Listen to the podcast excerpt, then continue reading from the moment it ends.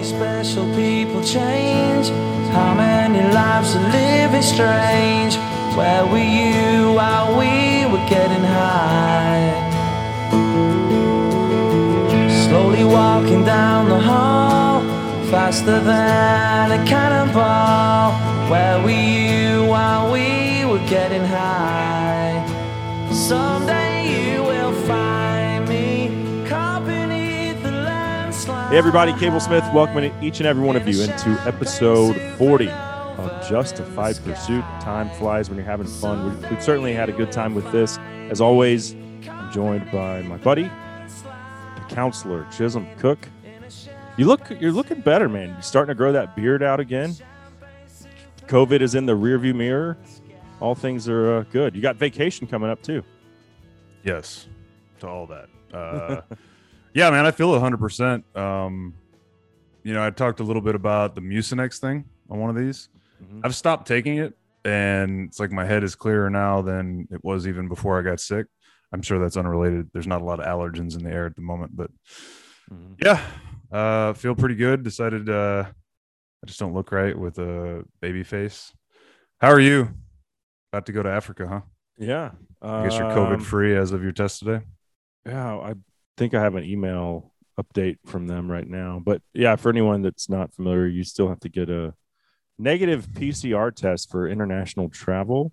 The P C R test that the inventor of P C R says shouldn't be used to test for COVID. Yeah. Did you know that? You don't have COVID. Um, but yeah, I just started laughing when the lady swabbed my nose. This is like the third or fourth time I've had that done now. And she just like, it was like tickling me. And yeah, it, it makes me need to sneeze real bad. Giggling like uncontrollably. Um, but uh, yeah, there's a little unrest over there. I don't know if you've seen that in the news. So in Africa? Yeah, South Africa. They sentenced their president to eighteen months in jail. And there's been basically what happened in like Portland and all of our left leaning cities last year. Looting, rioting, murder. So I asked Carl, my P H, I was like, "Do we need to be concerned about this? Because like we do fly into Johannesburg." He's like, "Yeah, but you never, you're not leaving the airport." He's like, "Where you're going to end up in Port Elizabeth is like if you lived in Dallas and you're worried about rioting and looting in Portland." And I was like, right. "Okay." So anyway, um, but who knows with this Delta variant that the fear mongers are all throwing out there? Um, don't know, don't know. We'll see how it goes. Yep. But things, animals just muddle through it. So I am excited about it. This will be my fifth trip over there. And wow, uh, five already? Jeez. Lots of meat will be donated I to guess... the local community, which is always a rewarding feeling, you know. It's your second one in twenty-one, huh? Yeah, because we missed last year due to the Sorry. vid. All things were canceled. Oh, is that okay? Year. That was a catch up, yeah. So we went in February and was like the first Americans back over there. Um So we were kind of like the guinea pigs, but everything was smooth sailing, and yeah, we're doing it again here. So I guess we're probably going to take a, a week or so off from the show for the first time because uh, I'll be in Africa. You're going to the river on your family's annual yeah. vacation. Yeah. Sure. Um, M R. We are. Yes. So yeah, I need some river time. Can't wait. Like I said before have- the call. When you've got two weeks vacation scheduled, then you get the Rona. Uh-huh. And instead of taking your vacation, you just work through the Rona. uh, and then you have two more weeks before you finally get to make up your vacation. You are ready to go. Yeah. This week is crawling. Well, that's how I felt getting to Africa last year. Finally. I mean, yeah, or in February, you know, after missing that. And then I still have a bear hunt in British Columbia that was scheduled for two thousand. Uh, what was the spring of, well, last year, and then it was canceled again this fall, last fall, and then canceled this spring. It's been canceled three times. The outfitter finally emailed me. He's like, "Trudeau's going to let Americans in August first, I believe." And I was like, "Oh, that's great." And he's like, "If you're vaccinated." I was like, "Well, then wah, wah. Sorry about you. We aren't going to be doing any hunting together until that ass clown of a Prime Minister Trudeau pulls his head out of said ass." Um, yeah, dude, still just insane. Those, those, I feel so bad for those outfitters in Canada. Like ninety percent of their business is American hunters, and um, they've just been basically said, you can't work because we're communists. Hey, how's your mom been? Oh, well, thanks for asking. I saw her. Uh, we saw her this weekend. Uh, it was the wife's birthday. So I uh, dropped the kids off with my parents, and she's walking around. She saw, I don't know how, and I don't know, like, between me and you, like, if I was her patient, if I'd want her op- like doing dentistry on me. But she saw two patients last week. Um, one was just a cleaning. She's like, I could do that backwards in my sleep. But she said she had to, like, do a crown on somebody, and she's like, said her brain was very foggy and had to, like, go Damn. through the steps. And but hey, she was back in the office, and I don't know. So is that the fr- I, I, I mean, we haven't the first time she's been back in the office, and I don't know if that's a permanent thing. I I, I think ultimately they might just try to sell the practice because right. I don't think physically she can see patients like she was. Dang. So so she's got some long haul stuff going on. Oh yeah, big time. And yeah, doctors. It's not surprising as sick as she got. Yeah. So well, so well, what, what I was going to ask, and then we can get away from COVID stuff. But do you know anybody else that was hospitalized, or in particular that died from COVID over the last eighteen months? Yeah, my old neighbor, the one that I used to shoot bows with, and he was forty-four, slightly overweight, but not in, like, horrible health. Uh, they don't know what why it killed him, but it killed him. Not... Oh yeah, he died. Yeah, his name was... I didn't know you lost a neighbor. Yeah, oh my, my old neighbor, like the guy that before we moved, uh, we shot bows every September leading up to bow season, and huh. the guy that was like, "Hey, I need help." Yeah, the house that I've this. been to over. The previous one, the, the, yeah, the, yeah, yeah.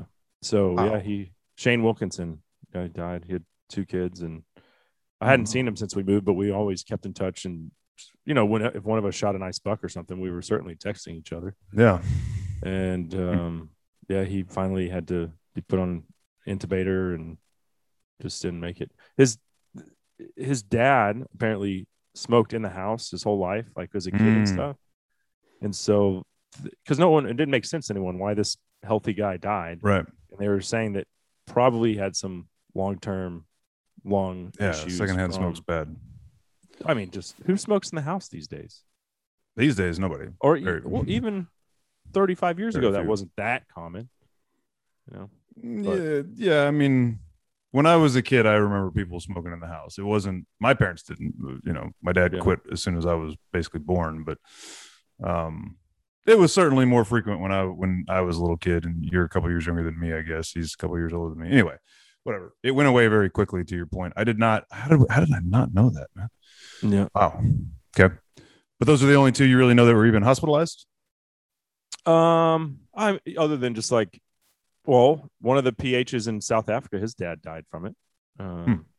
But you know he was yeah, but I, right seventies. That's secondhand. I was always I was kind of thinking more just like direct, because I know a few people who know some people, but I don't know anybody personally. I know like, man, I think the only person I know that was hospitalized from it was I mentioned him on the last podcast. Uh, a couple from our church that uh, got they went to the hospital in like March last year. Mm-hmm. Um, anyway, yeah. Speaking of the last episode, um. Not that I've fielded any complaints, but uh, in listening back, uh, was probably a little abusive with the F-bombs and other swear words. Um, I'm not certainly not above. Uh, they have their place as far as I'm concerned, but I probably overdid it. I was a little fired up, so excuse me. We'll try to keep it a little bit cleaner I, today. Okay, so I'm going to interpret that as an apology to the listeners. Uh, I think that's what it was. You never said I'm Interpret- sorry. You said I'm sorry for okay. saying the F word. Well, no, you have to say I'm sorry these days. I don't know that count. I'm. I don't know that I'm intending to apologize for it as much as just acknowledge that I probably overdid it, and I'll try not to do it. All right. You're certainly uh, welcome to not listen to the show anymore if it's that bad, that offensive to you. I, it is funny because you go back and listen to all of them again, and I don't. Stupid dog. I don't know if you can hear that, but the puppy's in here. Barely. Um, She caught a beat down earlier today, got in the traffic. Anyway, yes, people still do beat their dogs. Not like physically abuse them, but teach them who's the alpha. And this one certainly knows. And she still annoys the shit out of me every day, all day long. I really don't like her. I love her, but I do not like Joe. Sorry if you can hear me, Joe. I don't like her, really. You got yeah, a puppy, I mean, like, you had a lab, what, a, a year ago? uh, G S P, and it was two years ago. That G- they sorry, G S P. Yeah. Well, what no. I thought you did like an adopt a lab thing or something. Yeah, that was a labradoodle, little miniature eighteen pound oh, well, labradoodle. If this was nineteen, she's actually with her puppies right now. I would say you're gay for getting a labradoodle, but you can't say that anymore, and that's okay, and and that's fine, and it's probably a good thing. So I'll say, uh, that's pretty douchey of you to get a right. anything with a doodle. Two things on that. One, she's adorable. Two, I had, as you know, a f- standard quote labradoodle, half black lab, half full grown, you know, big standard poodle. Mm-hmm. He was a big dog, and he was one of the finest retrievers you've ever seen. Uh, so I don't want to hear your crap. They're awesome. They're smart. They're great family dogs. Uh, they don't shed, which makes them in many ways superior to the labradoodle. So I will say, as a talk show host, a, a hunting and fishing talk show host, there's never going to be a doodle in my future, ever. Yeah, well, I mean, you know, you're a conformist. What can I say? That'd be like getting a silver lab.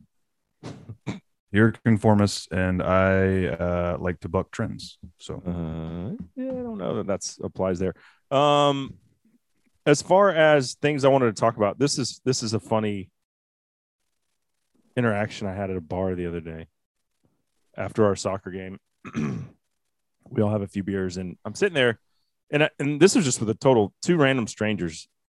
I think everyone had left at this point, and, and I'm sitting there finishing my last beer. And how did we even get on this topic? I don't. Oh, we started talking about cigars. Oh, oh, this is perfect because we've talked about this on the podcast. He had an Acid cigar in his hand. The dude. Which what? Is an acid. It's the brand is just called Acid. It's a it, they okay. they taste like, some of them are vanilla, or like one's called a blonde, um, but they're just sweeter than they're they're hand rolled cigars. They're like eight or nine dollars a piece, but they're intentionally sweetened and not as harsh. So like a real cigar aficionado would laugh at you, kind of like a right like a labradoodle. It's like a you're saying it's like a a real duck hunter Swisher. Would laugh at you for having a labradoodle, just like this, this cigar aficionado would laugh at anything that said Acid on it. But I've smoked them, I like them, they're delicious. So this guy had one in his hand and it was about to walk outside, uh, and I said, "Oh yeah, that's a good smoke." He goes, "Yeah, I'm just worried that freaking Biden is going to ban them because technically they're flavored. You wouldn't think so with a hand rolled cigar, but you know you can't get a Philly's strawberry blunt. You're not gonna be able to get menthol cigarettes." And so we started talking about that. Then the next guy over, and so I'm in between these two guys, he pipes in and he's like, starts talking about marijuana.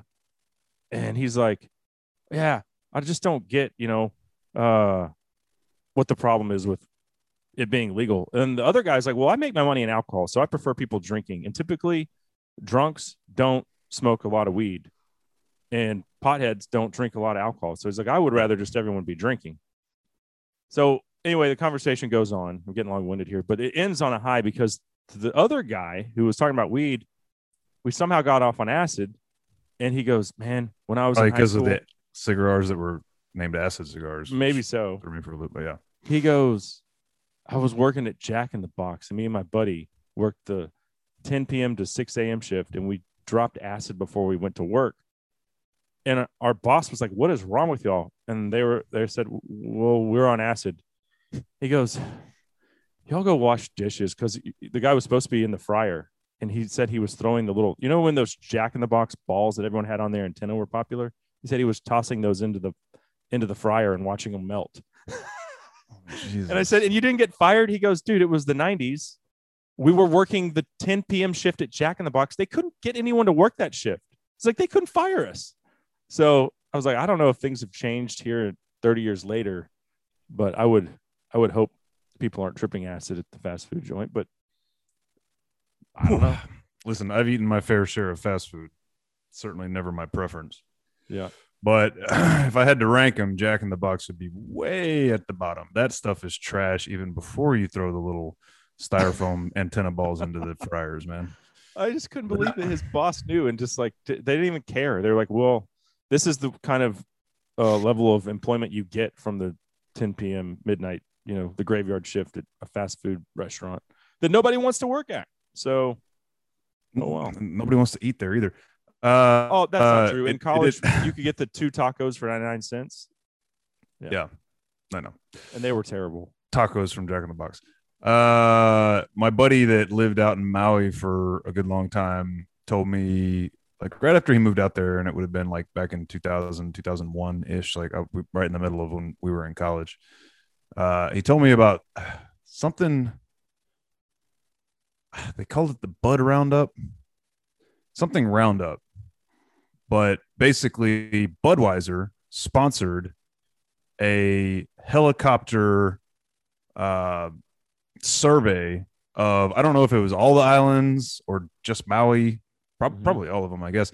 But anyway, Budweiser would pay to fly choppers around the islands to try to find hidden grow facilities, you know, pot growing operations, like on the, you know, on the mountainside, and then go in and bust them. Not, not necessarily. I don't even, I don't know. Tip the cops them. off. Right.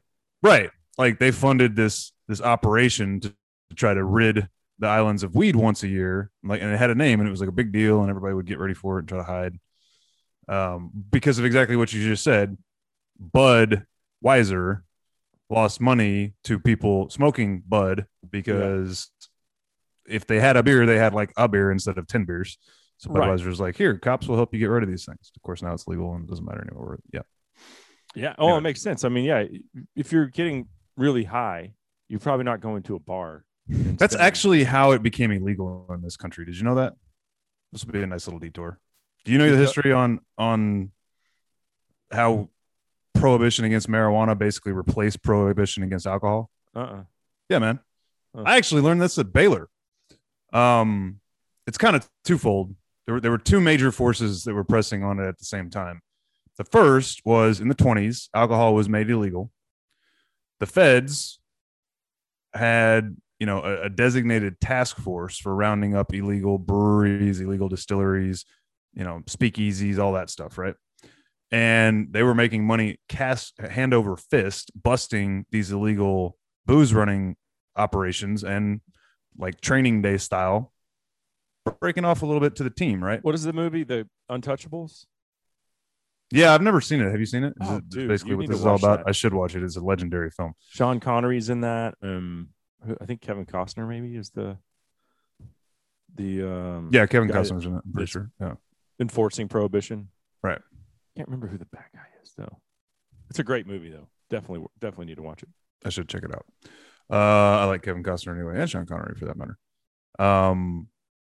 Anyway, so so they ended alcohol prohibition, and this entire enforcement industry, so to speak, had been built around prohibition. So they began working with some other like-minded or kindred spirits, so to speak, on basically demonizing and then ultimately, you know, making illegal cannabis. One of their biggest sponsors was um why am I going to blank on that guy's name, dude? He was the newspaper magnate mogul guy in California. Still has like a castle out there. He's the uh, kind of the, the movie Citizen Kane was based after him. Uh, man, it's on the tip of my tongue. I can't help you. Dang. But I do think, and I'm this is off the tip of my tongue, I think Thomas Dewey is the actual historical character that Kevin Costner played in The Untouchables. That was a big part of the leading prohibition. But anyway, go on. Oh yeah, and Th- and Thomas Dewey did become the governor of New York. Yeah, that is that is correct. Yeah, so uh, I gotta look it up here.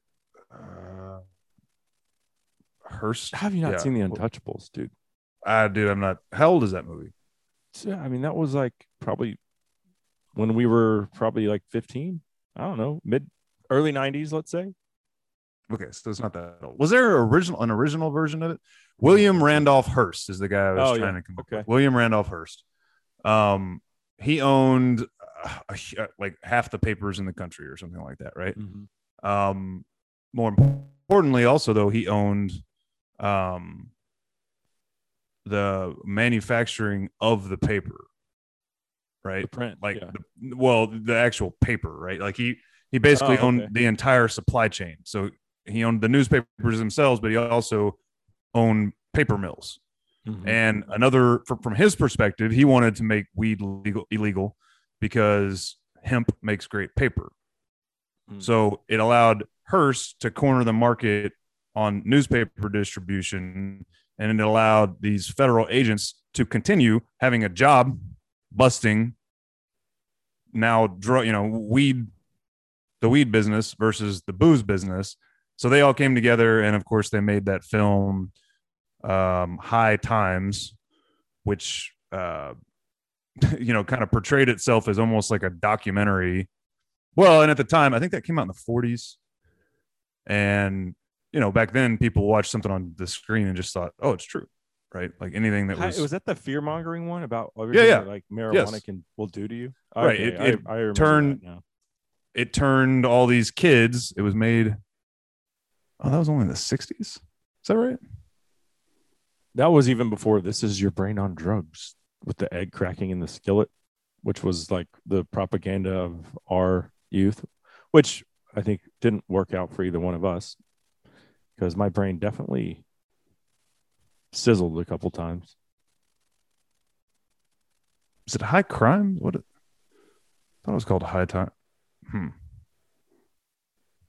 Well, High Times is the weed magazine now. Right.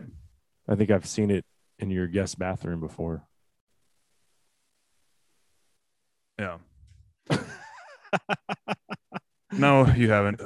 Never subscribed to High Times. Uh, I was Googling something. That's why I was not really hardly listening to you. Anyway, I was like, is it High Times? You know what I'm talking about. It's the it's this film that m- made cannabis use out to as though it turned these kids people literally insane. Like psychotic, right? Yeah. And yeah. so like they all went on like these murderous rampages, scared the shit out of all the straights at the time, and you know, created the momentum behind making it illegal. Um, so anyway, mm. that's my twenty years later sort of synopsis of the story. Yeah.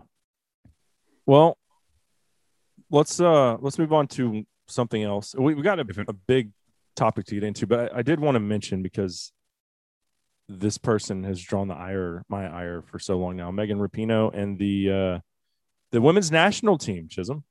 Their forty-four game winning streak ended yesterday. Did you know that? The Olympics have actually started. I did not. Yeah, the Olympics have started for the soccer portion. The U S lost to Sweden three zero.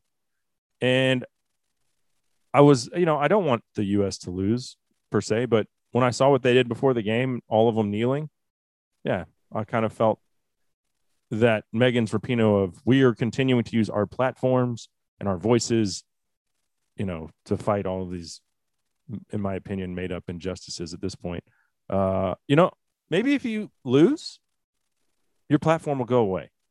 So I don't know. I've I, I don't know how you feel about the Olympics, but I was talking with my wife, and she she loves the gymnastic portion. She'll basically watch anything. And I find, you know, I, I'm sitting there in the wintertime watching curling or some crap in the winter games, or sand volleyball in the summer games, things that I would never pay any attention to in normal life. But like, if it's Team U S A, I'm like all in. I've decided for this Olympic uh, Olympiad, anyone that kneels, I'm out. Team U S A basketball kneels, I'm not watching that. I'm not watching the women's soccer. Don't care. Uh, if Simone Biles kneels, not watching her. And and really, I think it's just leading me to say I'm just not watching the Olympics, because I just don't care. You're going to disrespect the flag, disrespect this country that has given you every opportunity in the world, especially for those women's soccer players. That we know that they're they all make three hundred thousand dollars a year or more. Hey, I'm out, man. I hear you, bro. I don't, they are, um, yeah, they're annoying.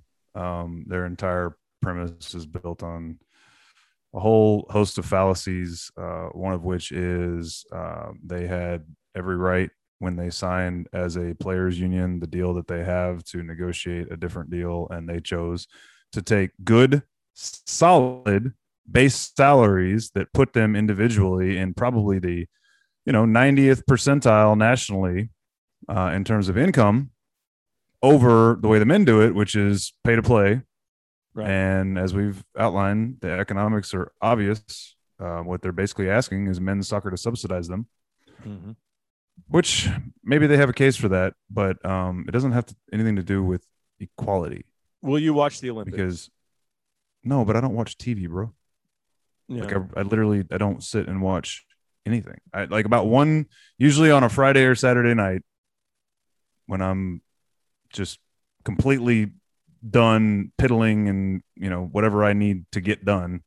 I'll lay down and I'll take control of the remote and I'll put on something like Planet Earth and we'll watch some cool, you know, H D videos of nature. And that's all I watch now.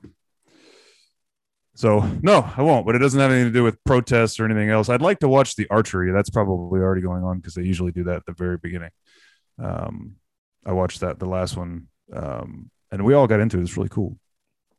Yeah. The way, the way they film the archery is really cool. But, um, Let me let me recap, re, re backtrack just a second. The film I'm talking about is called Reefer Madness. That's it, Reefer right. Madness. Reefer yeah. Madness, which came out in nineteen thirty-eight, which was five years after Prohibition was ended, nineteen thirty-three. Wow. So that timeline is pretty clear, right? For five yeah. years, these uh, these task force task forces that had gone around profiting off of uh, illegal booze enterprises were like, hey. What Let's find do? ourselves a sponsor to put together something to get rid of cannabis in this country. And yeah, so five years later, high, Reefer Madness. And then there was like three more films in the forties making cannabis use out to be, let's see, The Wacky Weed, uh, which is, I guess, a cartoon. I mean, there are drugs out there that will make you schizophrenic and Well, you in know, fairness, in fairness, like T C B, cannabis don't can. do that. But like, well, and for some people, cannabis can kind of, especially edible cannabis, can kind of uh, bring on like a borderline like schizophrenic. Uh, well, it doesn't condition. for me. It just makes me want to sit on the couch and do nothing, which is well, why the, I don't really but, enjoy but, it. And so then the, it wake yeah. up still stoned the next day. So it's like, I'm the edibles are like the. I'm not interested in those at all. The science Personally. behind it indicates. And it's the same as uh, psychedelics, basically, that generally speaking, people who end up with some sort of like schizophrenic or bipolar condition after any of those drugs were the kind of where they were people who were predisposed. That was like very likely to happen to them anyway. Mm-hmm. Be- yeah. Anyway, there's some data to back all that up, but whatever. Anyway, that's that. Um, the Olympics. Yeah. It's a drag that everything's woke, um, that this country Uh, seems to be falling apart at the seams. Um, and the corruption of institutions, which I think we're about to talk about, is just sort of across the board, ubiquitous everywhere. So we are going to talk about that, but did we hit on, I don't remember if this came out before we recorded last time or not, but did we hit on the government working with Facebook to flag content? Man, that's a good question. There's so much um, negative. Or every time Psaki opens her mouth, something grotesque, terrible, and yeah. un-American comes out. And that was the most recent one that I was just like, did she, did she really just say that they're going to work in tandem with Facebook to flag misinformation? That's what she called it. Okay, what's Dude, misinformation? You know, it's, it's whatever you determine it is. I mean, I'd say it was even worse than that. They didn't say work with, work in tandem. They said we are flagging stuff for Facebook and instructing them. Yeah.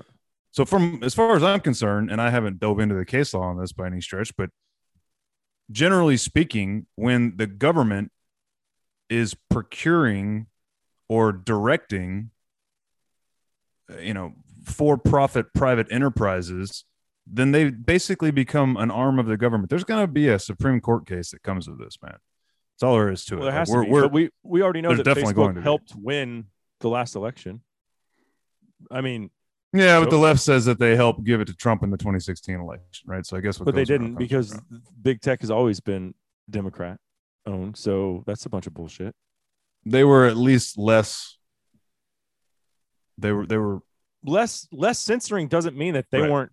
On they weren't helping Trump do anything. They just maybe saw we don't want Trump anymore, so now we're really going to amp up the censorship. Um, I'm just making their counterpoint. I'm not saying that they're that's how yeah. it is. But for the government to come out and say we're going to do that was pretty damning. And uh, yeah, it's I, extremely damning, dude. It's ter- It's terrifying.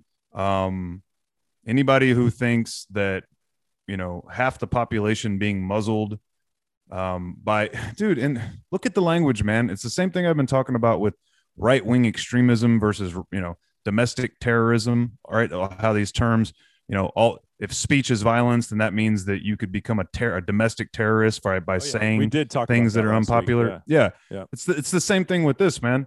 They, if they can, they're, they're using the term misinformation, those who disseminate misinformation. And then they also have the term disinformation. Both of those terms have general sort of understandings of their definitions, right? None of them, neither one of them, disinformation is, is more akin to lying. That's mm-hmm. telling somebody something that you know to be either wholly untrue or you sort of clip it and mash it in such a way as to be very misleading, right? But misinformation can be mistake, can be, you know, confusion, can be misquoting, whatever, right? And they're going after misinformation. And one of the reporters, I think it was the Fox guy, last week, you know, that does the press briefings, made the point to Psaki. So y'all are saying, you know, that you're instructing Facebook to taste, take down misinformation, correct? So there's a video online, Miss Psaki, still on YouTube, and you can access it on all the platforms, of Anthony Fauci telling us last March, don't wear masks, they don't work. Um, what about that video? She's like, well, Mister Fa- Doctor Fauci has explained numerous times how his understanding evolved as the science evolved. And he was like, okay, but it's still there. And so in theory, people can still access it and get that, quote, misinformation. But more importantly, what if, like uh, the Wuhan lab leak, something is labeled by you guys as misinformation, right? That's what and then our about. understanding evolves about it, and it turns out it was right, or at least not demonstrably wrong. What about that? Y'all are going to censor something called misinformation when you may or may not actually have any way of verifying, confirming definitively that it was actually incorrect in the first place. And, you know, she just spins out of that with, you know, typical, you know, press secretary doublespeak bullcrap. But I mean, yeah, dude, look at the history of just this pandemic, let alone everything else we've been talking about. Everything, ivermectin can get labeled misinformation and and it has. My, and when I brought it up to my doctor, like I said, he was like, shh, we don't we don't talk about ivermectin in this country. That's a third world country thing. Okay, but doctor, does it work? Get the shot or you'll die. He wouldn't even answer the question if it would work or not. No, he didn't. He skirted it. Oh, that right. that made me uh, think of something else. So I don't know why you're still seeing that doctor, bro. My my neighbor, uh, Mickey, he is in the um, Air Force Reserves. They sent him a letter to his house. I'm sure he doesn't mind me saying this, but uh, he said, well, he said I could post a letter on social media. I just haven't done it yet. They sent him a letter to his house saying that he needs to get vaccinated. Not a or you'll lose your job type deal, but short, just just short of that. Letter to his house. Thank from, you for from yeah. Thank you for your service. Now get thank, your shot and shut up. Right. Thank you for your service, Mickey. Uh, to our military. That's what I mean. You, we we you are know, talking about one of these shots that's no longer working, right? One of those shots. Yeah. Oh, they specifically one, one of those shots, Pfizer and Moderna. One of those shots that six Texas Democrats took and yet all still got COVID, and then gave COVID to one of Nancy Pelosi's staff who also had been vaccinated, as well as a staff member from the White House who also had been vaccinated. Those shots? That is rich gotcha. Right there. So we talked about that in detail last week, the walkout from the Texas House Democrats. And uh, yeah, the, the, the hits just keep rolling in on that one, man. The, just the picture of them another all on the Texas, with another no Texas Dem, another Texas Dem with COVID. Another yeah. Texas Dem with COVID. Yeah.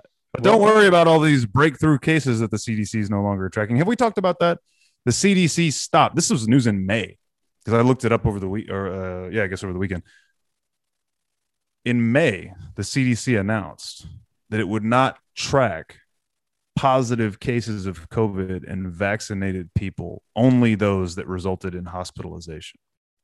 Well, how stupid. But we don't even that? care if you get sick from it. We only care if you get hospitalized from it or die from it. How do you how do you even get any kind of solid information base, like statistical analysis? You mean on an experimental drug? If you, you aren't you willing would, to you think, being that it's an emergency wow. use authorization that still is not fully F D A approved, that maybe, just maybe, they'd want that data, to your point. That is mind-blowing. But apparently, nope, it's too hard to track.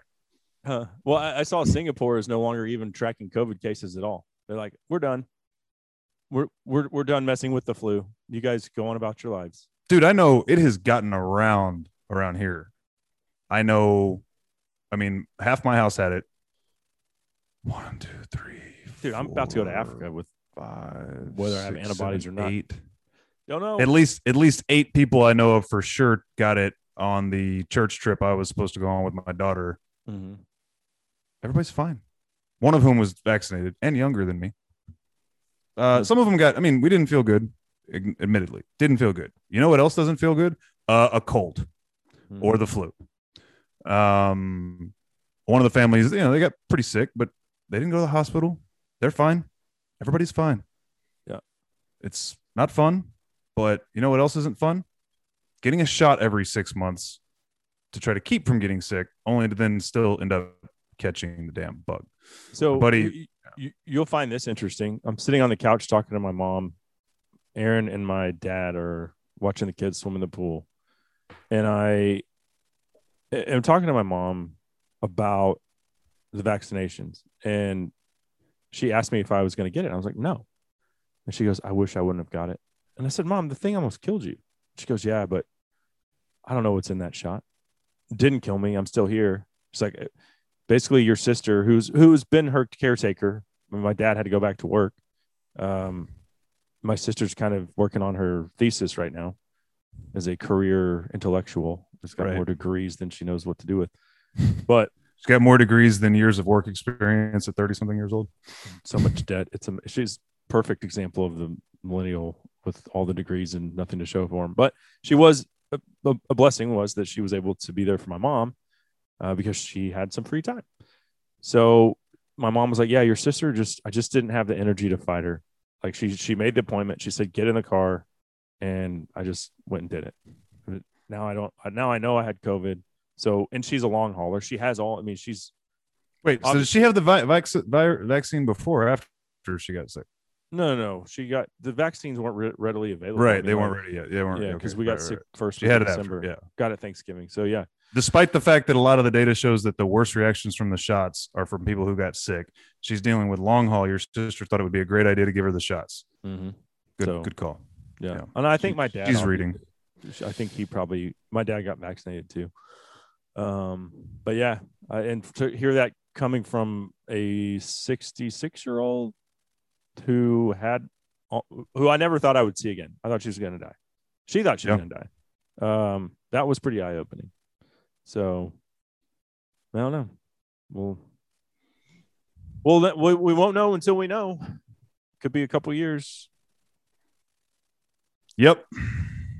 So enough about COVID.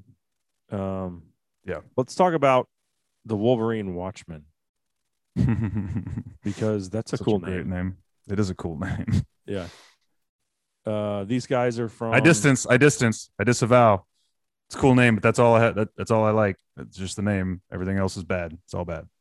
Uh, I don't know about that.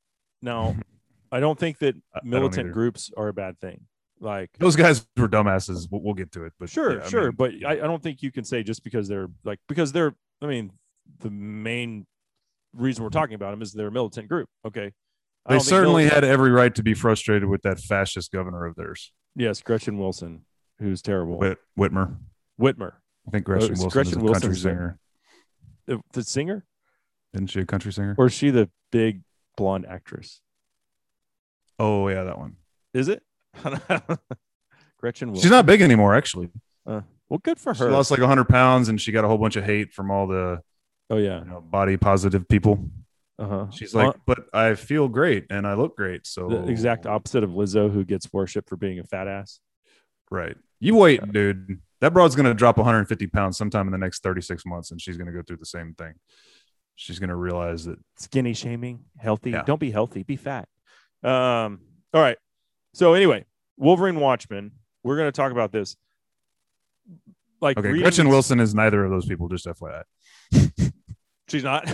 Who's I don't know who Gretchen Wilson is. Gretchen Whitmer. Okay, um, giving Cuomo a run for his money as far as worst governor goes. Him, her, and uh, old dipshit out in California, Newsom. Three worst governors, hands down.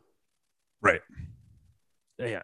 So anyway, her policies on on like COVID lockdowns and everything were like way on the authoritarian end of the spectrum. You weren't allowed to garden. Yeah. She banned Home Depot from selling plants and seeds and didn't let people plant a garden, which mm-hmm. we covered. Yeah. What is the best way to protect yourself from COVID? Sunshine and exercise and a healthy diet. And what can you get all three of those from? Gardening. But don't do that. Psychopath. Mm-hmm. Instead, here, go get your McDonald's because we're going to let them operate twenty-four seven like they always have because they are, uh, they're, what it would, net, whatever the hell the word is. Essential business? Essential. Thank you. Mm-hmm. Meanwhile, the farm to table joint down the street, it's shut down, but you can get your McDonald's because right. nothing makes sense in the COVID mm-hmm. era. So anyway, these this group is pretty pissed, and they start having some conversations. And this is kind of where the story gets interesting, because in reading these articles, it's called uh, what's the the source? Buzz BuzzFeed. Yeah, it's BuzzFeed. BuzzFeed. So, you know, and they've talked to I, I don't remember how many people they cited they interviewed on the deal, but the F B I basically had all these informants. So they found out some people, basically to me reading it said, here's some people that are upset about the status quo from our governor. And let's get some paid informants in here to rile them up and get them thinking a certain way. one hundred percent. That's the gist of the article. So it seems like there's been either eight or twelve. I can't remember. Um, it was a lot to read. And uh, that's the first thing I did this morning while I was ta- doing my morning business.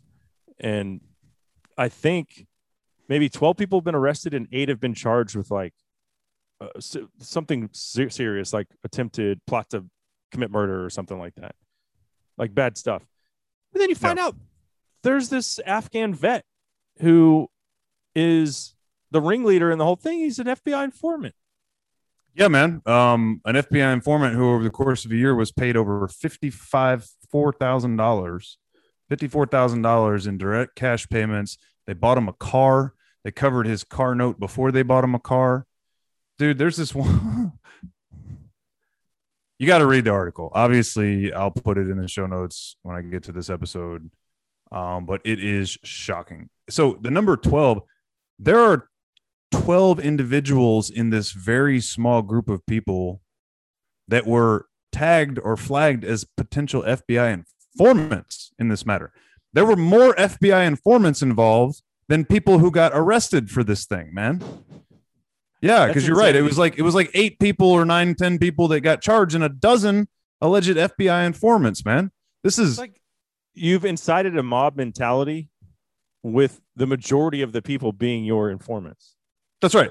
Well, and, and and crucially, like it was the to your point, it's the F B I informants who like pressed the envelope and and incited these guys, man.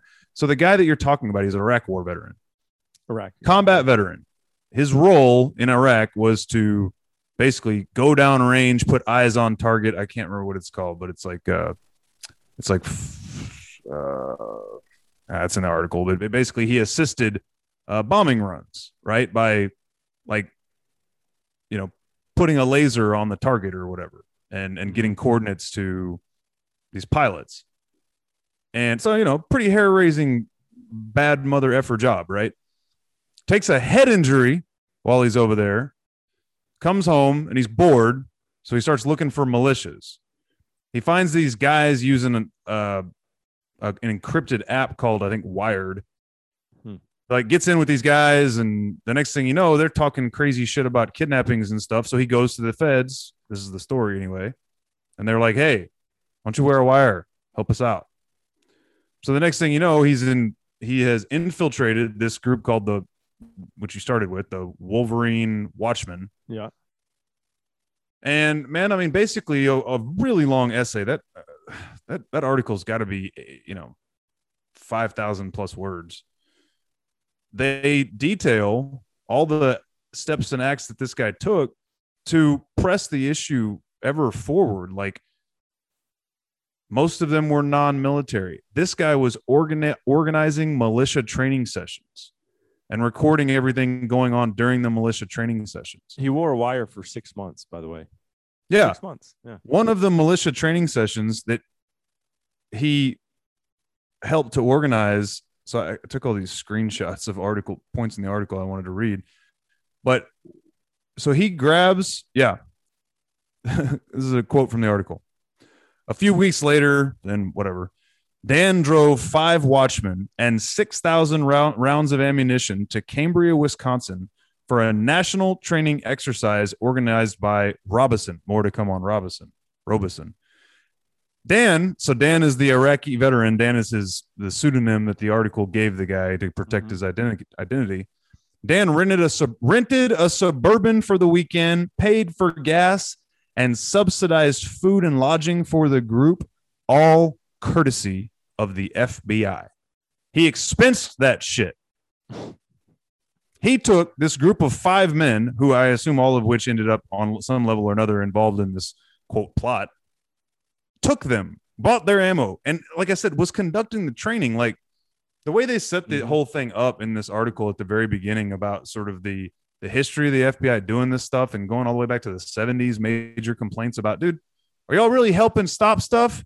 Or are y'all driving people insane and creating something that then you're stopping, right? It's like the movie Minority Report, which, speaking of, the further we dig into this crap, maybe another cool movie to review. Have you seen Minority Report? I generally don't like Tom Cruise, but yes, I saw that before he lost his marbles. Tom Cruise has made a bunch of really good movies, man. That's kind of like, eh. You know, I mean, well, you know, I I kind of stand for my convictions. So he's a weirdo douchebag, but his movies are awesome. Everybody in Hollywood's a weirdo douchebag. If you eliminate all weirdo douchebags from your movie watching, what are you going to watch, bro? Kevin Costner. I, I, I mean, you're going to be you're going to have Bull Durham and uh, Dances with Wolves and Open Range. Just, just watch those. For the Love of the Game. What about the mail? Was it the Mailman? What was the the Postman? Not gonna watch that one, or Waterworld, or whatever it's called. But oh, I just watched this good one. Um, Let Him Go. That's a new Kevin Costner one. It's a good one. Check that one out. Yeah, absolutely. Anyway, Tom Cruise sucks, yeah. But maybe we should watch Minority Report. Yeah, well, I mean, the basic premise, if you haven't seen it, is it's this future setting, not long from now, where the government has some, I don't know if they created them. I've only seen about two thirds of it, so I actually need to finish it. I was watching it on a plane. This guy's commenting on movies he hadn't even seen. I've seen enough of, enough of it to know the premise. The premise is they have these three um, uh, psychics, these three beings that have psychic abilities.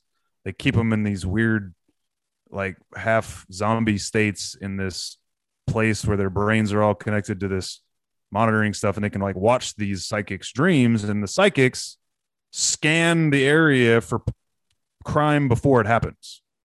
They call them precogs. They have precognitive abilities. They have precognition. They can like see the somebody's Babylon thoughts. They, did they make a joke about that in the Babylon Bee no, recently? I'm just, you know, the Babylon Bee seems to oh, jokingly predict yeah. what the left's going to do next. Right, yeah. How audacious can we make this out to be? And then, you know, a couple right. weeks later, here they are doing it. Yeah. Yeah, right. Well, so they they see crime before it happens, and so this task force led by Tom Cruise swoops in and arrests people before they've even committed a crime. Mm-hmm. And the whole, you know, one of the main the points of the movie police. Is like one hundred percent like the thought police, right? But using psychic abilities to instead of your behavior. But, you know, the, the sort of point is like butterfly effect. Like, how do we know that would have ended up happening? Yeah. You know, is it really appropriate to, you know, take criminal action against somebody who actually hasn't, hasn't done anything yet? Well, these guys, these watchmen, they're bitching and moaning about their crazy ass governor robbing all of their freedoms, right? Mm-hmm. And yeah, they were saying some really dumb shit online, which they shouldn't have been. But, you know, you get the sense looking through the history of this thing that nobody was going to do a damn thing until this Iraq war veteran swoops in and starts training guys on counterterrorism tactics, you know, and like I said, really egging them on. And like the the long form of the, the story, there was this one guy in particular who was, I mean, it sounds like kind of a loser. Honestly, he was unemployed, had been for many, many months, and he was living in some buddy's basement or garage apartment. Um, and basically his whole life was working out. And so he, he exercised, and he was looking for a militia to join, and kind of fell in with these watchmen. And this guy, Dan, the Iraq veteran guy, as he would press in these calls and in these chat forums and stuff for like, what's the plan? What are we going to do? He was like egging these guys on to say, we, let's do something crazy. Mm. This one guy who, and he had been at the, um, for anybody who remembers, I think last summer, a whole bunch of Michiganders protested at the Michigan Capitol in, in Lansing, all these, you know, lockdown measures, and they showed up with A R fifteens on their backs and all that stuff. Cause it's a, um, I don't know if it's an open carry state. Certainly long guns are permitted, I guess. Well, obviously it wasn't against the law. No one got arrested for it. So, right. Nobody got arrested for it. The only thing in this BuzzFeed article that I read that I took major issue with is that there's this part in there where they're, they're to their, to their credit, they're very skeptical of the F B I's motives here. Right. But they make this point that the prosecutors and the F B I were trying to defend and justify their actions by pointing to January sixth, which of course came way after all these events, because the the Michigan, the, the the plot to kidnap Whip, Whitmer was unveiled to us in, in October. Mm-hmm. Anyway, they point out how when you looked at the situations that a, a group of, you know, th- th- this group of, you know, right-leaning people or whatever had, you know, they actually ended up inside the Lansing Capitol, the Michigan Capitol. But again, they were they were let in. They did no damage. Nobody was arrested. Everybody was let go. But they say in the article, like, heavily armed militias invading the Capitol, that those were that that was there was a similarity between what happened in Michigan and what happened January sixth. You the mean entire when the, pass, fi- the passerbyers just were kind of meandering throughout when the, the when when the walkabouters, who not not a single human of which was armed. Yeah. Right. Like this thing portrayed it. And, and, and I couldn't tell if they were trying to say that that's the way the media was portraying. Cause initially they were trying to pretend as though these people were all, you know, armed. And, and, and it was later we found out actually there wasn't a single gun among them, but they didn't clarify that. That bugged me. Um, but the rest of this stuff, you know, is public record because the court proceedings are ongoing. All this stuff is verifiable. And I read one of their, one of the uh, defendant's attorneys has basically proof of where the government entrapped him in a text. And he's also trying to get more text records to further prove that entrapment was a big part of this, as far as getting these guys to actually try to go kidnap the governor.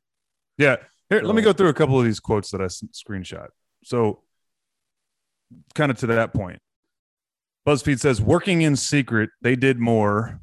Talking about the F B I informants. They did more than just passively observe and report on the actions of the suspects.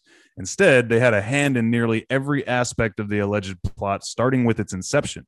The extent of their involvement raises questions as to whether there would have even been a conspiracy without them involved.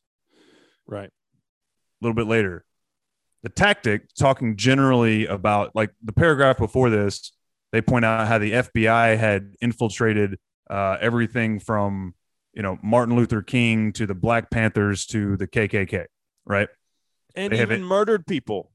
Their informants yeah. have murdered people. Right.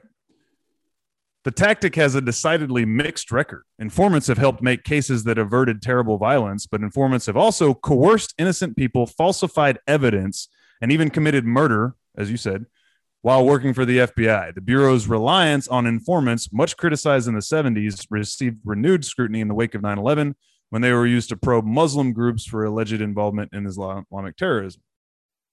Uh, yeah. Says here, most informants agree to help the government because they've gotten themselves sideways with the law, or they're hoping to get their charges dismissed, have sentence reduced, et cetera. Others are in it for the money. One longtime federal informant has allegedly hauled in, this was not necessarily related to this plot, right? Just some guy that they've four point nine million dollars in government payments over the past two decades. Hmm, that's a good business to be in. You think? That sounds fun too. Coercing people's minds. Like I think that you gotta, I mean, your ego's got to be pretty big whenever you're like, look what I made these idiots do. Oh, dude, I think. Like, look what I talked I, these people into. I, I think that these deep state bureaucrats are the most egocentric maniacs on the planet, man. Uh, this one. Confidential informants enjoyed tremendous leeway to get the goods for the F B I. Informants in cases over recent decades have badgered suspects into committing crimes, paid them large sums of money to do so, and even threatened to hurt them if they backed out, according to an analysis by Jesse Norris, a professor of criminal justice at the State University of New York at Fredonia. In not one of those instances, instances where these people were threatening, bullying, coercing, there would there there what ended up being the suspects in criminal proceedings, and not one of these instances was the prosecution forced to drop the case. So they've wow. got record of people like this Dan character threatening, like we talked about the other day, this poor Muslim kid who like was called up and he was like, I probably need to talk to my mom about this. And they like gave him instructions on how to make a bomb, and they gave him a phone on how to detonate it. They did all the work. And then this, this poor unsuspecting dipshit ends up in jail for it. The um, I read uh, that there, so that eight people who were charged, seven have pled not guilty, and one guy has agreed to cooperate and testify against the others for a reduced sentence. Right. So, yeah. Well, and, well, and we'll get to at least one of there's, I think, I don't know if it's the same guy. Like I said, it's a really long story. I've only got a chance to read it once. I'll come back to that because it's that Robeson character I touched on a minute ago. But th- this was interesting, man. And there's a whole conversation to be had here. These guys, before the COVID pandemic, these militia groups, their big problem was American policing, but particularly, well, not just American, not just not just federal, like state and local level policing as well. These guys, my point being, are kind of on the side of B L M. They are small government, liberty focused. You know, they call themselves the three percenters because of this old wives' tale that three percent of the colonists, the original thirteen colony colonists, actually rose up in uh, re- rebellion against the the, the king. Mm-hmm. And so they, they call themselves the three percenters, those who are, you know, well ready and willing to rise up. Right. But some of the calls before they really got the, the, the, the, the wheels turning, like I said, this was this was prior to, I think prior to the pandemic and, and Whitmer's lockdowns, this guy Dan had infiltrated this group. The members of these groups decried the police killings of civilians, including Breonna Taylor, Eric Garner, Three, pla- three black people shot to death by police so- police officers, along with Lavoie Finicum, a rancher killed by law enforcement during the standoff of Oregon's timber country in two thousand sixteen. Point being, these guys were pissed off and were part of their rallying cry. Their like base motivation was the innocent, the killing of innocent black people. And one of their main points that like it says throughout this thing that all they ever talked about on these calls was they're por- portraying us as racist white supremacists and whatever white nationalists are. And all we're talking about is, re- you know, trying to protect and reinstitute the Constitution in this country. We're not right. freaking racist. And here's a good damn example. They're also not hardcore right wing militants because they were against the police doing the things, the same things that B L M is against the police for. It's, it's hilarious, man. Well, without this article, how would anyone not just assume they're just, you know, right-wing extremists that walk, like to walk around with their A Rs? Exactly. Because that's not what you're going to see from the media. Right. Right. It's not. I mean, a headline that's going to grab you. Dude. They're going to post a picture of them with their A Rs and be like, look at these assholes, these right. Trump Trumpsters who wanted to kidnap the governor.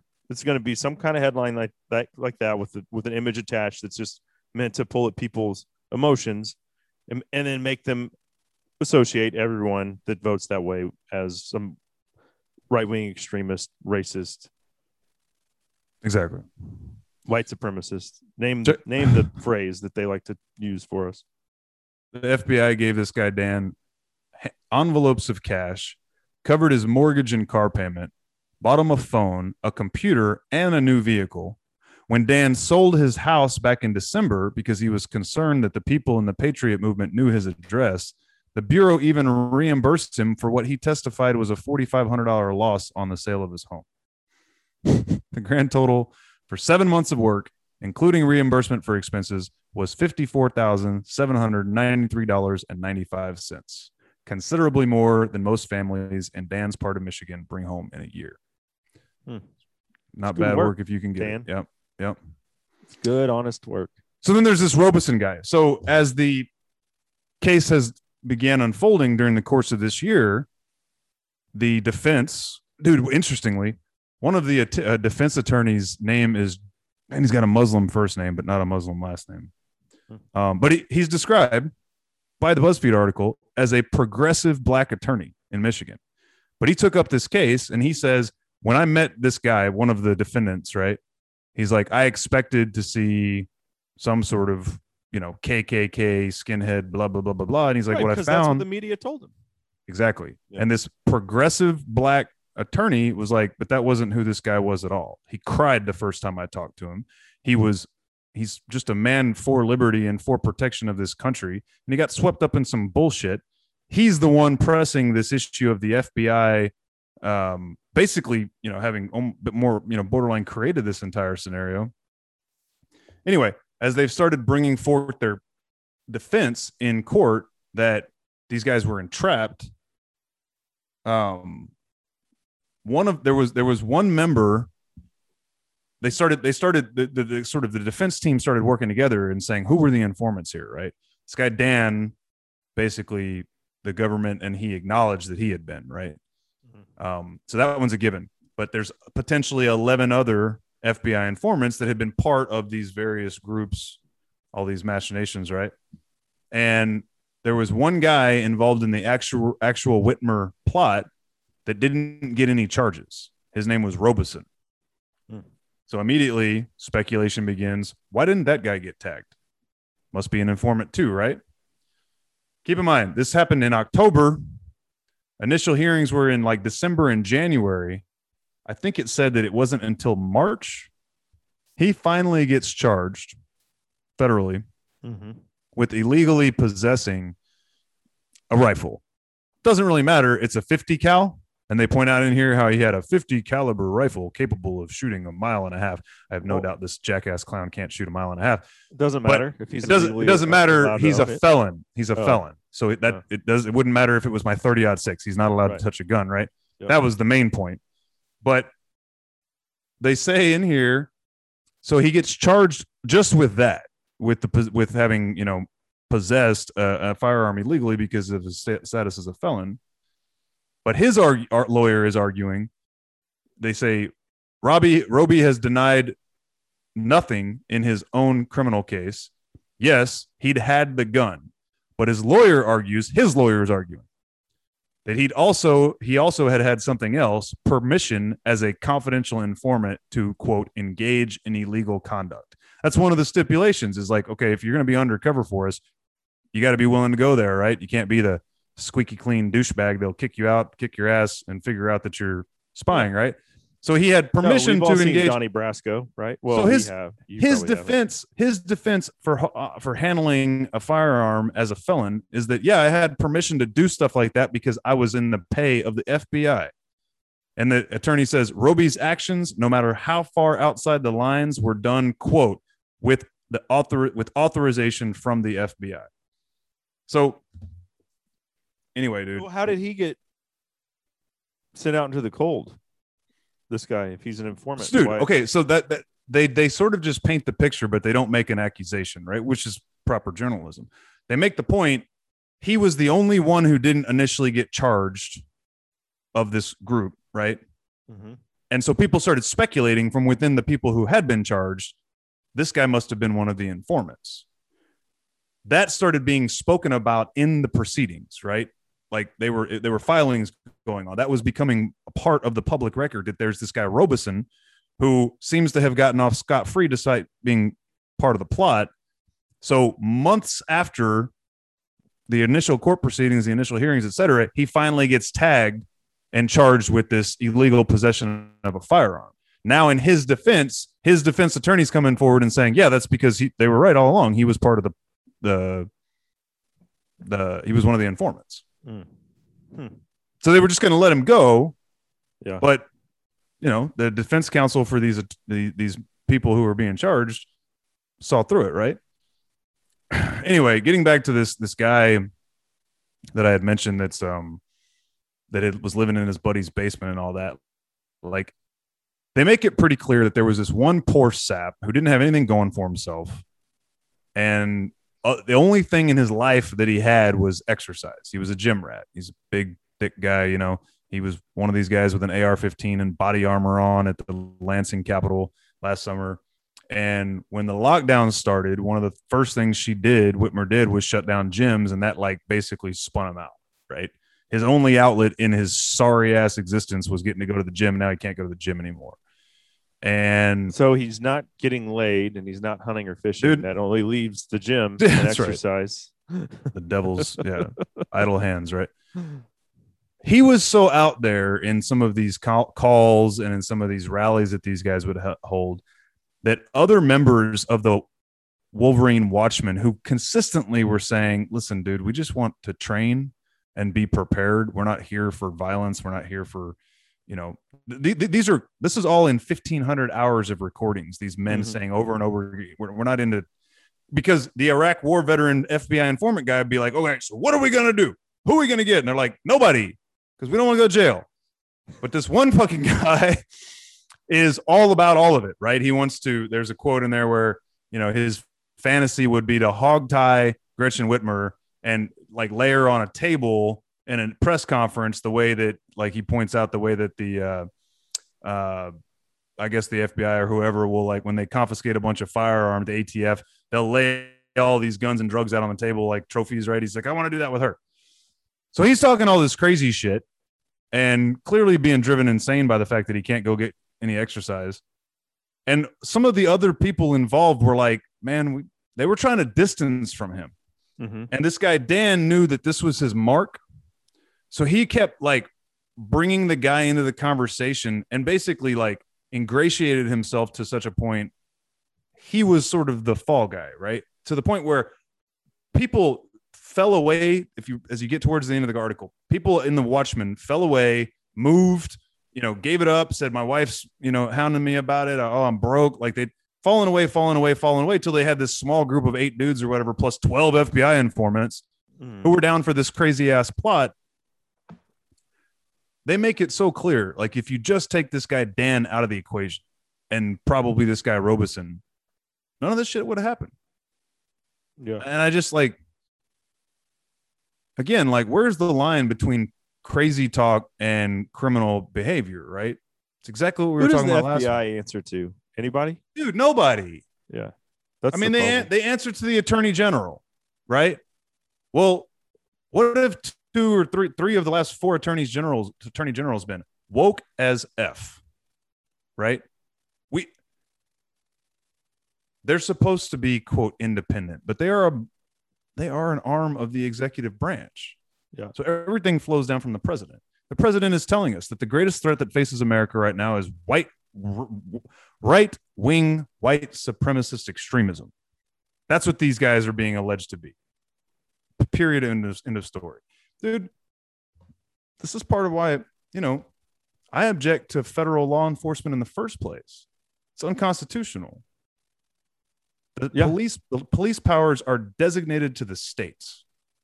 Period. End of story. Which is That's why way we... too much power in D C to allow people to be pulling these kinds of schemes, man. Which is why we talked about that suppressor thing in such detail, right? Will they have the stones right. to come and enforce federal law in Texas, where we've basically just given them the middle finger and said, nah, come and take them. That's right. You won't do it with drugs. Will you do it with suppressors? You set the precedent already, but who knows with this administration, they seem to, well, they don't seem to, they've got certainly a hard on for any manner of attacking the Second Amendment. Well, and we said this in that episode, somebody, there will be a fall guy or two in that little experiment because there were sure. with the weed thing. In fact, just just in the last two weeks, I saw an article about a big, some illegal grow operations in California getting busted.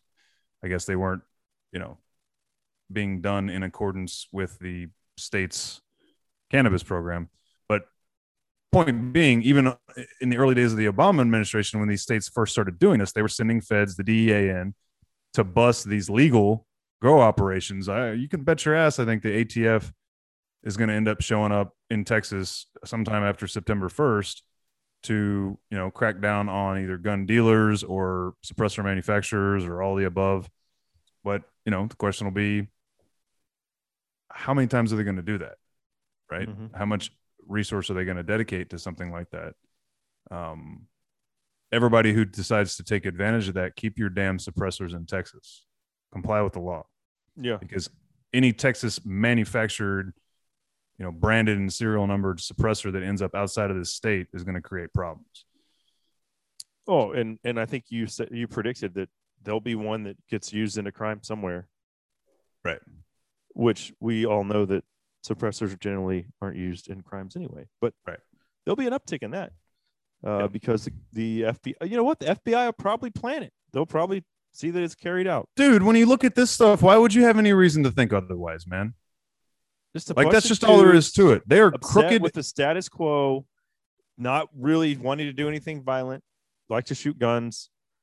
And then you have up to twelve. You have more informants than you do people that are actually the defendants in the case. Like, that doesn't make any sense at all.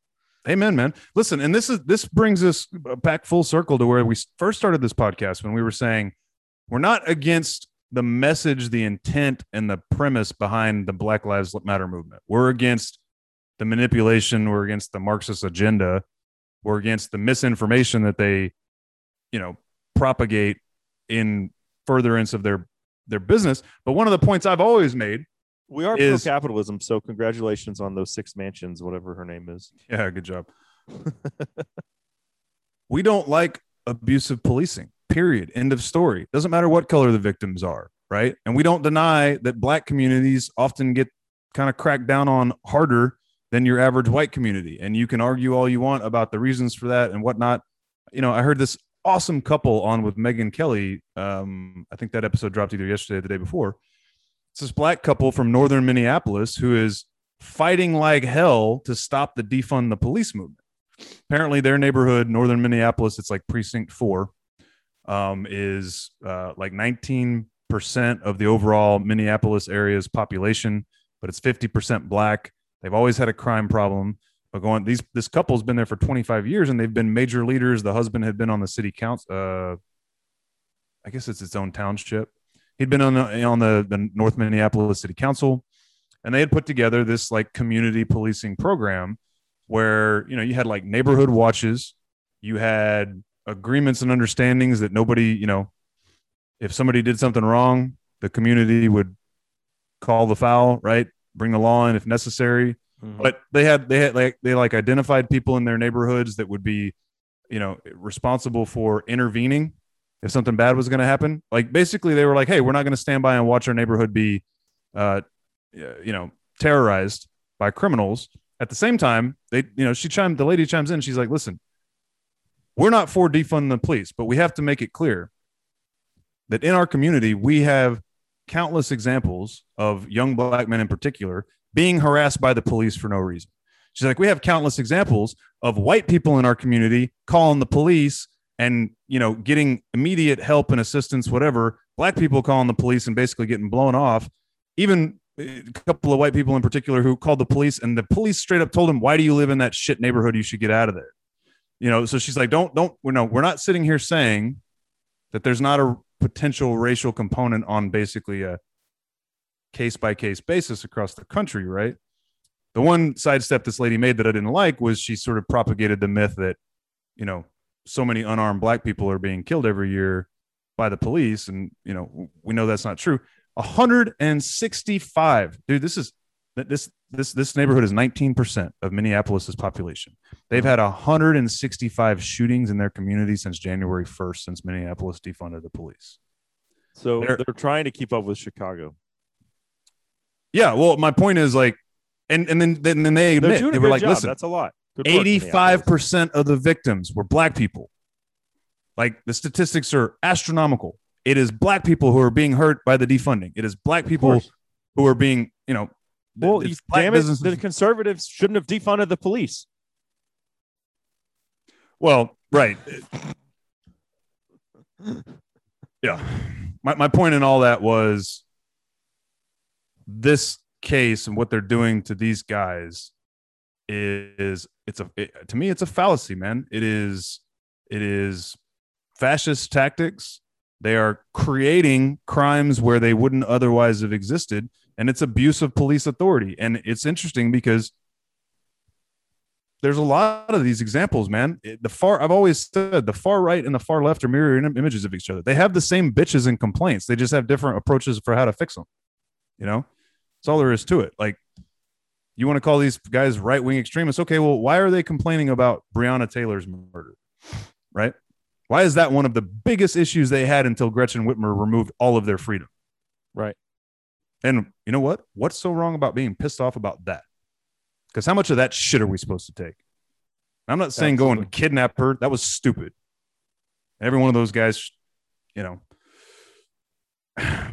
if the F B I hadn't gotten involved, I wouldn't have a problem with those guys getting arrested for, I mean, they actually like mobilized, right? right. Like they, they got in cars, armed, had a plan to blow up a bridge. Like they had, they were going out to do some bad shit. So they should have been arrested for that. But a dozen, dude, it's one thing to spy on people, which I have a problem with. It's another thing to pay informants who don't just listen and wiretap, but actively promote these conspiracies within these groups. That is so, like, it's just wrong, man. So this is the second time I'm bringing up Donnie Brasco. It's your chance to save yourself here. I haven't seen it. Oh, my God, dude. Okay.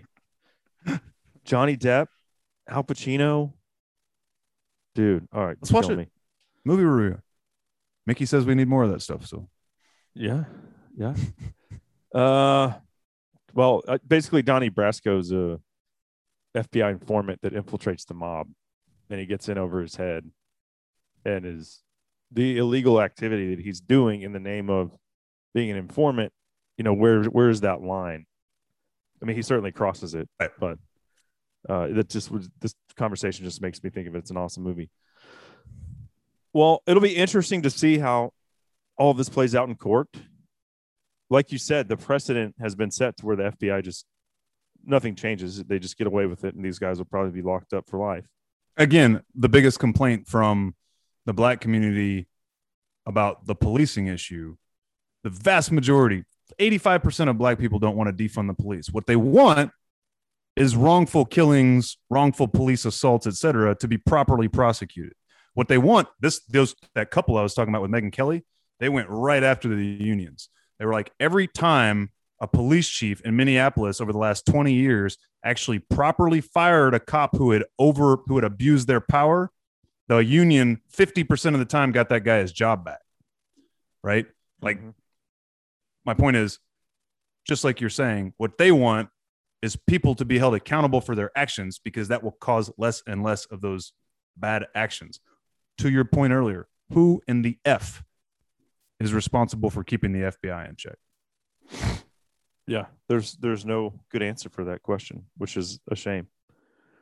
So I, I expect we'll just Dude, keep it's worse. More, it's more. worse, man. They're being wielded for political power now. Yeah, and there's well, no and I was denying. Just gonna say we're going to see more of it as this administration knows that Americans are disenfranchised, and I'm not talking about just the people that voted for Trump. Like, what? It, what has Biden done so far? What has he done? I, I'm trying to find anything that he has done that is that history is going to reflect fondly on his legacy, yeah, and I, I don't guess, think there is anything. I guess drooling and slurring his speech doesn't really count as something that will.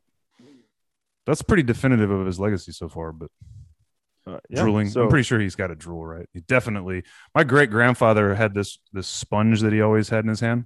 My great my great grandfather was, you know, ninety probably when I was born, and uh, completely deaf, barely could get around. Pretty much sat all hours of the day in his, you know, recliner watching like fuzzy, you know, rabbit ear television. But he had this sponge that he would hold in his hand, and it served two purposes. He had a cane, and so the sponge kind of patted the handle of his cane, but then he'd also wipe the drool from the corner of his mouth with it. So it was just like always. And then his, my great grandmother would wash it for him from time to time. Mm. Anyway, that's what Biden reminds me of. Yeah. Is the worst. it doesn't, you know, it waits for no man. So time comes for us all. Right. Um, I think we were well, that was an interesting episode.